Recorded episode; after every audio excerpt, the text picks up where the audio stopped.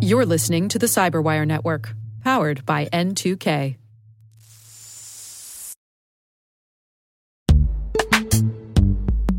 And now a word from our sponsor, Netskope. Netskope is a worldwide leader in SASE and zero trust. Its unified platform, Netskope One, provides optimized access and zero trust security for people, devices, and data anywhere they go helping customers reduce risk, accelerate performance, and get unrivaled visibility into any cloud, web, and private application activity.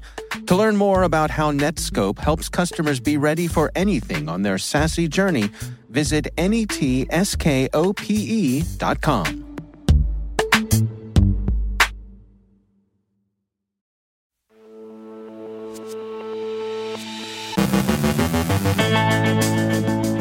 An APT 41 subgroup uses new techniques to bypass security products. Iranian cyber espionage group MuddyWater is using managed service provider tools. Wipers reappear in Ukrainian networks. Meta observes and disrupts the new NodeStealer malware campaign. The city of Dallas is moderately affected by a ransomware attack. My conversation with Karin Voodla, part of the U.S. State Department's Cyber Fellowship Program. Lesley Carhart from Dragos shares real world stories of incident response and threat intelligence. And there's been an indictment and a takedown in a major dark web carder case.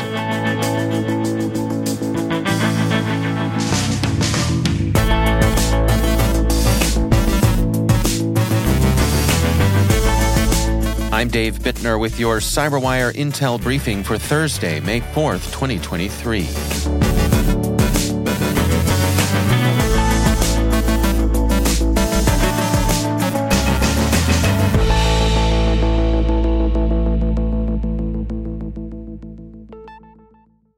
We begin with a rundown of some developments in cyber espionage. Researchers at Trend Micro have discovered a new campaign by the Earth Longzhi subgroup of APT 41. The attacks use a relatively novel technique the researchers call stack rumbling. Stack rumbling uses image file execution options, typically a denial of service method, to disable security products. The researchers state We've noticed that this campaign installs drivers as kernel level services by using Microsoft Remote Procedure Call instead of using general Windows application programming interfaces. This is a stealthy way to evade typical API monitoring. Trend Micro notes that the campaign tends to exploit public facing applications, Internet Information Services, and Microsoft Exchange servers. Earth Longzhi is also using forged Windows Defender binaries to launch a new variant of Croxloader and SPHijacker, which can disable security products. Earth Longzhi has been seen targeting government, healthcare, technology, and manufacturing organizations in the Philippines, Thailand, Taiwan, and Fiji. The researchers assess that Vietnam and Indonesia are probably the next countries Earth Longzhi will target. ESET has reported a new campaign by MuddyWater, a cyber espionage group linked to Iran's government. The group's use of Simple Help, a legitimate managed service provider tool, was of special interest. ESET says, We discovered that when Simple Help remote support software was present on a victim's disk, MuddyWater operators deployed Ligolo, a reverse tunnel, to connect the victim's system to their command and control servers. While this campaign continues, Muddy Waters' use of Simple Help has, thus far, successfully obfuscated the MuddyWater CNC servers. The commands to initiate Ligolo from Simple Help have not been captured. ESET reached out to the MSP that owned the tools used, but so far the timing of the attack and the methods it used to obtain the tool remain unknown. ESET writes, MSPs require both trusted network connectivity and privileged access to customer systems in order to provide services. This means they accumulate risk and responsibility for large numbers of clients. Importantly, clients can also inherit risks from their chosen MSP's activity and environment. CERT UA warns that the threat group UAC 0165, almost certainly Russian and probably the GRU's sandworm, has deployed Roarbat wipers against networks in Ukraine. They state It has been found that the performance of electronic computing machines, such as server equipment, automated user workplaces, and data storage systems, was impaired as a result of destructive influence carried out using the appropriate software. The nominally hacktivist group Cyber Army of Russia Reborn in January of this year claimed a similar attack against the Ukrinform news service. CERT UA points out that organizations can take measures to protect themselves against Roarbat. CERT UA states, Please note that the successful implementation of the attack was facilitated by the lack of multi factor authentication when making remote VPN connections, the lack of network segmentation and filtering of incoming, outgoing, and inter segment information flows. Meta yesterday detailed a new malware campaign that targets social media accounts by advertising ChatGPT services. NodeStealer, first identified in January, has been targeting several platforms, including Dropbox, Google Drive, Mega, Mediafire, Discord, Atlassian's Trello, Microsoft OneDrive, and iCloud, in addition to Meta platforms. Meta claims to have blocked over 1,000 unique ChatGPT themed malicious URLs on its platform. They write, these actions led to a successful disruption of the malware. We have not observed any new samples of malware in the NodeStealer family since February 27th of this year and continue monitoring for any potential future activity. NodeStealer favors disguising its malware, which arrives as an executable, as Microsoft Office files or PDFs, both very commonly used formats. Meta explains that when executed, the malware first establishes persistence to ensure that it continues to operate after the victim restarts the machine. The malware uses the auto launch module on Node.js to do so. The malware is designed to steal browser data like passwords and cookies, and it works against users of Chrome, Opera, Microsoft Edge, and Brave browsers. Meta has also shared indicators of compromise and other information about NodeStealer's operation to promote a stronger collective defense. The city of Dallas has reported that it was affected by a ransomware attack yesterday. The effects seem to be limited, amounting to a nuisance. The city says less than 200 of the city's thousands of devices are impacted, but if any city device is at risk, it will be quarantined and blocked by IT services. The Dallas Police Department has experienced a disruption of its computer network that's requiring 911 dispatchers to take notes and pass the information directly to police officers. The city courts were forced to close yesterday and today. A ransom note researcher Brett Callow obtained and tweeted indicates that the attack may have been carried out by the Royal Ransomware Group. U.S., Austrian, and German authorities have taken down the Try2Check service a dark web platform on which criminals could run checks on the validity of stolen credit cards. Bleeping Computer writes that Try2Check is believed to have been in operation since 2005. The C2C platform's operator, Russian citizen Denis Gennadievich Kulkov, was also indicted in the U.S. on charges related to access device fraud, computer intrusion, and money laundering. Mr. Kulikov is presently living, if not exactly living it up, in Russia and so is out of reach of U.S. law enforcement, but the feds will be watching for him to slip up and leave his relatively safe life in Russia for more appealing precincts. The U.S. Secret Service and State Department have announced a $10 million reward under the Transnational Organized Crime Rewards Program for information leading to his apprehension. It's World Password Day. Talk among yourselves about all the obituaries and valedictions being pronounced on the password as such. But more importantly, may the fourth be with you. And don't get cocky, kid. Do or do not. There is no try. And finally, our Cyberwire associate producer Liz Irvin was with us for the first time at the RSA conference this year, and she shared her mic with conference goers walking the show floor. She files this report. We're here in the beautiful San Francisco at the RSA conference for 2023. My name is Liz Irvin, and this is my Woman on the Street walk and talk with cyber professionals around the world. So, starting off, have you ever been to RSA before? First time at RSA. This is my first time at RSA. The company's been here, was here last year, but this is my first time here. So, what, what are you finding that you liked so far, and how, how is it going? First of all, I was really impressed by uh, the, the marketing effort of, uh, of everyone. I love the possibility to, to interact uh, with uh, other technology vendor. So it's a really good way to to let's say interact and uh, meet the people you are not used to work with or not used to exchange with. I thought it was going to be overwhelming, and as much as it's very busy, um, it's actually very comfortable. I like the, the atmosphere. I'm learning a lot about not so much from a competitive basis, but those around that we can work you know, with for better symbiosis as well. It's honestly inspiring. It's kind of gotten me out of an academic rut, thinking more about how I see myself in the cyber world in the future. The theme this year is called Stronger Together. What do you think, and how do you feel about that theme for this year? I can definitely see the theme of Stronger Together kind of ringing off of every like room in this conference too. And i think more than that the strategy within cyber and the vision that people have is definitely a whole of society approach. There's a real recognition that everyone here has something to bring to the table. I definitely think that that is a a theme that's really important and uh, a theme that I've been seeing a lot, not just only in the US but also in the UK.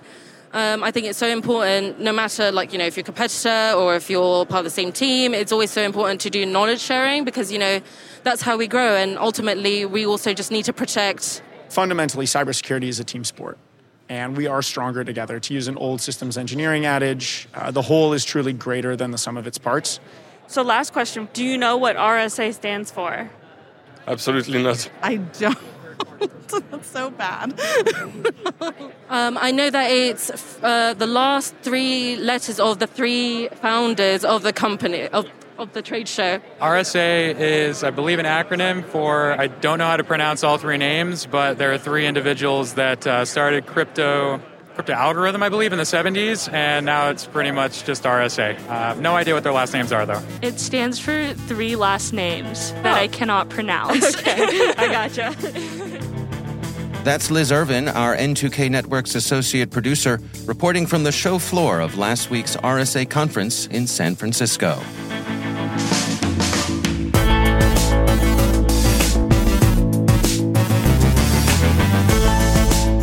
Coming up after the break, my conversation with Karin Voodla, part of the U.S. State Department's Cyber Fellowship Program.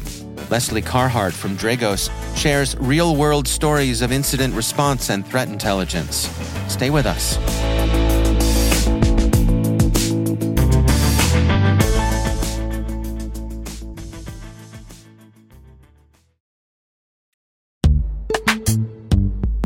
Every day, your IAM tech debt grows. Your multi generational services struggle to work together.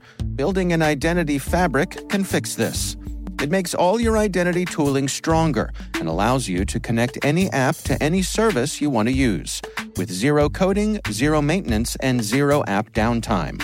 Strata's identity orchestration platform separates the identity logic from your applications so you can optimize existing IAM tools and manage them in a single control plane. Now, every vendor, standard, and architecture work together. In short, building your identity fabric means you can secure your non standard apps keep your complex access policies, retire outdated IDPs, and modernize in record time. So build your fabric with Strata Identity and get rid of tech debt for good. Visit strata.io slash cyberwire, share your identity priorities, and receive a pair of AirPods Pro. Offer valid for organizations over 5,000 employees. Connect today at strata.io slash cyberwire.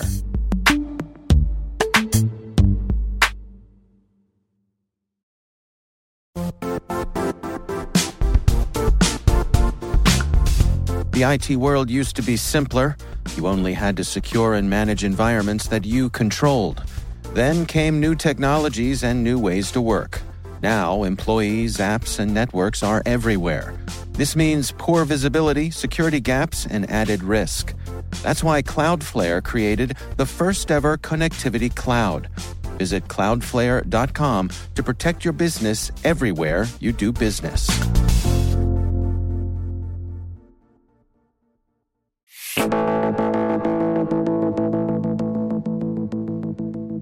Lesley Carhart is Director of Incident Response at Dragos, and it is my pleasure to welcome them to the show. Lesley, great to see you again. Uh, show going well for you so far here at our RSA conference? It's going fantastic. I've done the hard part of giving my talk, so now it's it's easy from here. Well, let's talk about that. Uh, you were part of a keynote panel this morning. Can you share some insights? Uh, what was that all about? It was on incident response, and it was a rock star panel. I was very pri- privileged to be a part of with Wendy Whitmore and Katie Nickels and Lily Newman. Just a phenomenal group of people talking about incident response and what's going on in, the, in that space and what's in the store for the future in that space. Can you share with us some of the highlights? What were some of the insights that the group shared? So, I talked a lot about the evolution of threats and how ransomware attacks and criminal actors are changing their tactics as well as what state actors are up to these days. But we also talked a lot about the challenges that we face in incident response as a profession. So that that's everything from mental health and burnout to hiring pipelines. It's very challenging to get new people into the field. And also things like planning for incident response and how to share information and how to make hard risk decisions about what to do in incidents. So it was a, a wide array of important topics that are challenging it depends kind of questions. Yeah, I'm, I'm really interested as a leader in that space when you're looking to bring people onto your team. What are the personality elements that make for a good incident responder? You have to have a couple different important skill sets. So, first of all, you have to be a good investigator. That doesn't necessarily mean you have to have all the technical skills right away, but you have to have a good investigative methodology and mindset. So, you need to be able to understand the scientific method for building a hypothesis and trying to disprove it, and understanding that you have to have evidence before you jump to conclusions and corroborating evidence.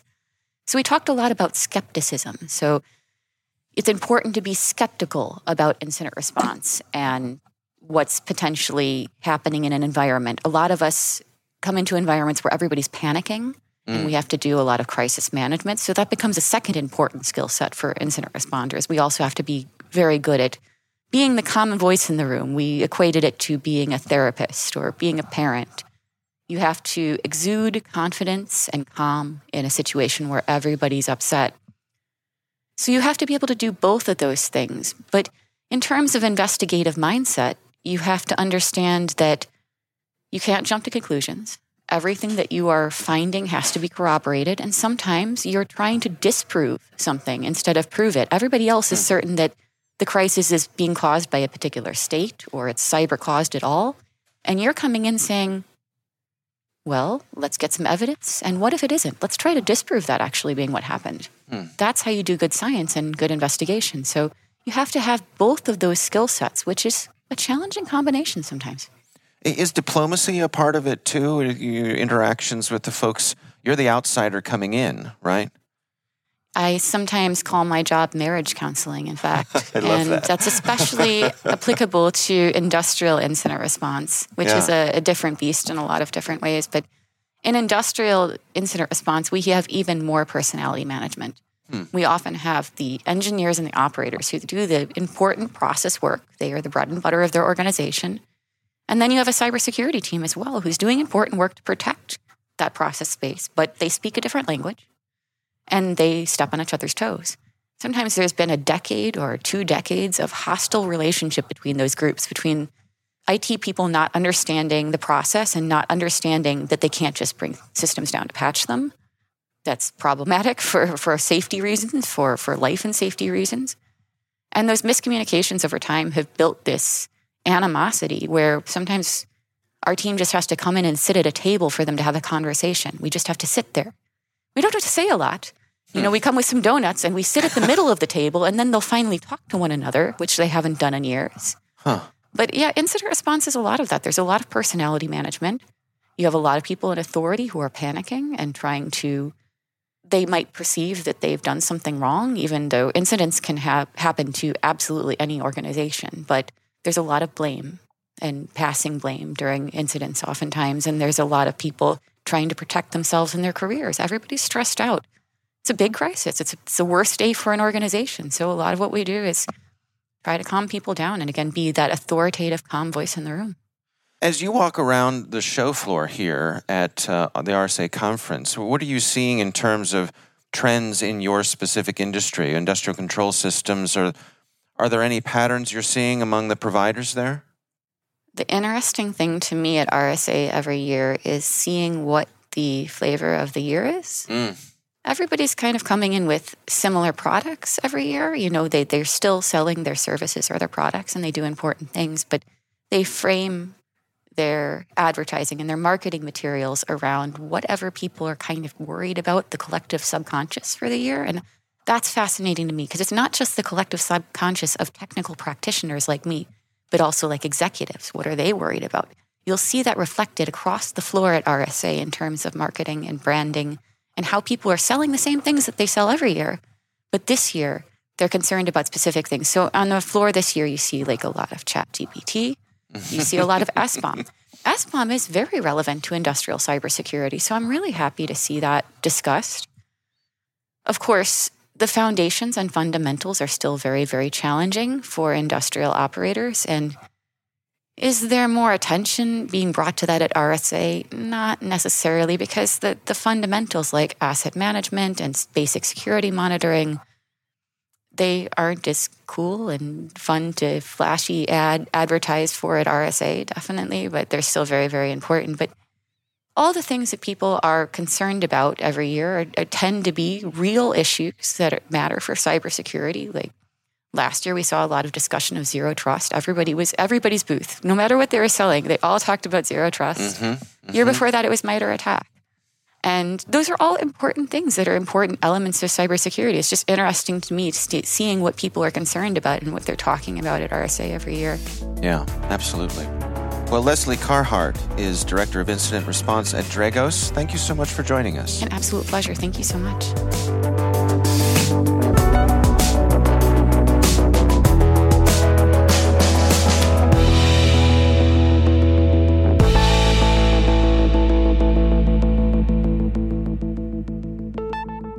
Karin Voodla is advisor for digital affairs at the Ministry of Foreign Affairs of Estonia. At last week's RSA conference, I spoke with her about her participation in the U.S. State Department's Global Emerging Leaders in International Cyberspace Security Fellowship. It was something that was um, facilitated by the embassies across the globe, um, and I was approached by the, um, or actually, our MFA was approached by the U.S. Embassy in Tallinn when it was time to set up the candidates, my boss came to me asking like, "This sounds like a great program. Uh, would you be interested?" And I was like, "Absolutely." You know, it seems something that it can be a great opportunity to meet people across the globe to get more insights of the whole cybersecurity uh, space that we're dealing with. So I just thought it's a great opportunity. Of course, I didn't hear back for like months and months. Mm. So I was trying to figure out like, was I elected? what's the case? Where's the, you know, where are we standing right now? And then eventually, when um, Brian uh, from our um, US Embassy, then, so greetings to Brian, uh, reached out to me, he was like, Congratulations, you're chosen. And then, you know, the excitement got real, and I was really trying to figure out what's uh, waiting for me ahead. Sure. Well, what were your responsibilities back home in Estonia? Um, well, it's actually interesting because last year, our MFA went through a reform, um, structuring the uh, the MFA. So before, I was actually dealing with digital affairs under the um, Trade Department, and then now it was merged with cyber diplomacy. So for a year, almost, we've been the digital and cyber diplomacy department. So my duties have also changed a bit over time. Um, but right now, I'm really uh, focusing on international digital policy. So it's a lot to do with the UN, the discussions, you know, on the global scale. Of course, we have some of our, some of our own um, projects globally by Estonia, which I'm also a part of.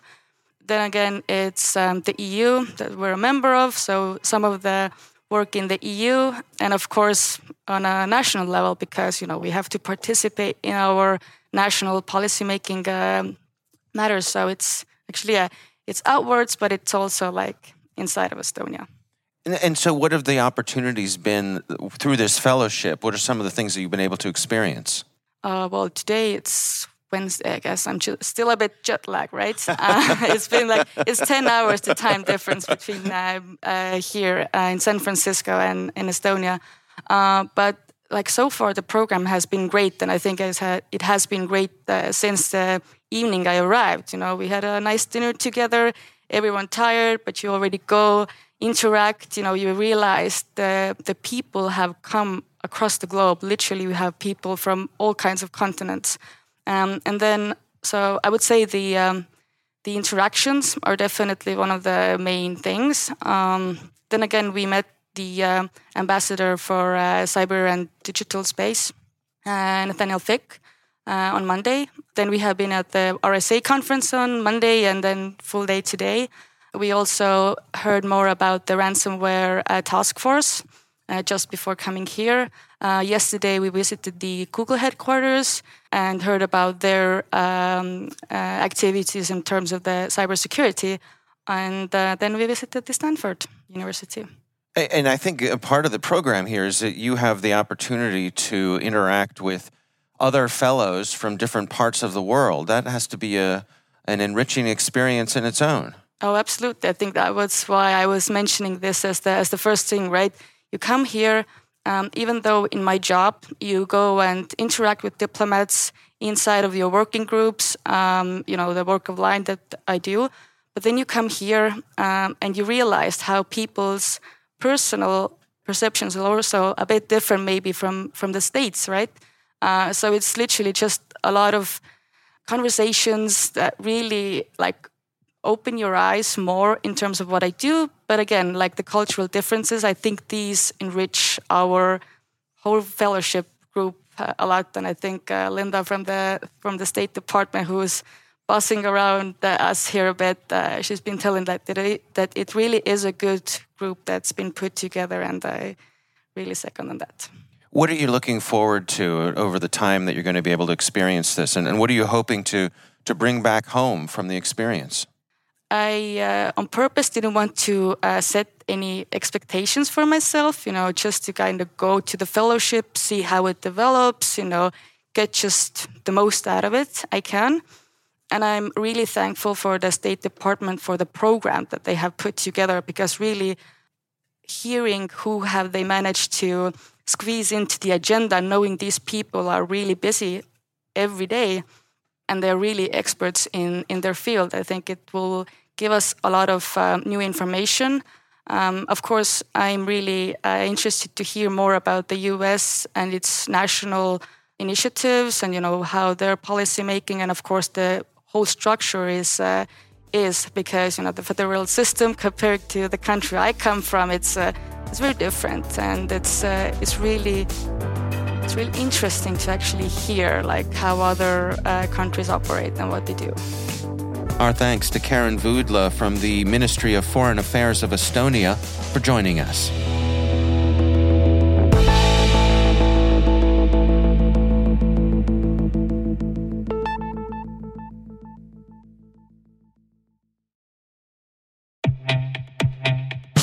With over 8,000 threat hunters analyzing over 65 trillion signals daily, Microsoft works tirelessly with the federal government to keep our nation's data secure. This 30 year plus partnership is driving mission innovation that is secure by design. Whether optimizing your existing defenses or tackling advanced threats with AI, Microsoft gives you the intelligence and the automation you need to defend at mission scale. Let's work together to stay ahead of emerging threats and secure your mission anywhere. Learn more at aka.ms slash fedcyber. That's aka.ms slash fedcyber.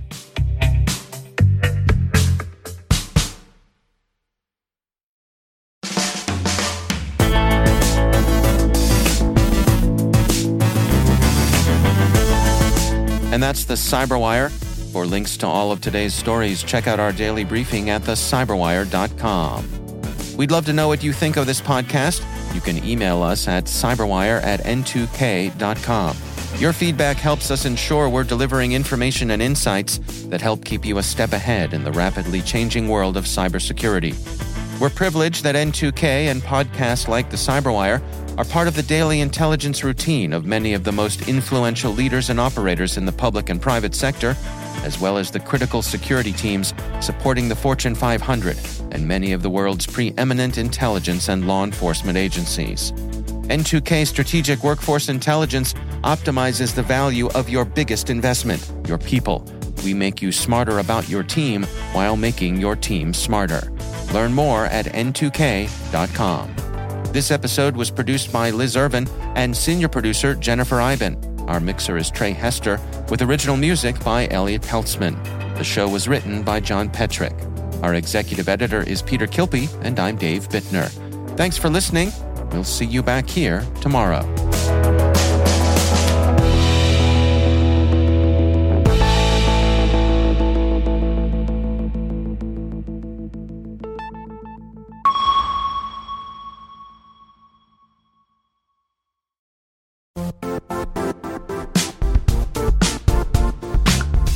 And now, a word from our sponsor, Zscaler, the leader in cloud security.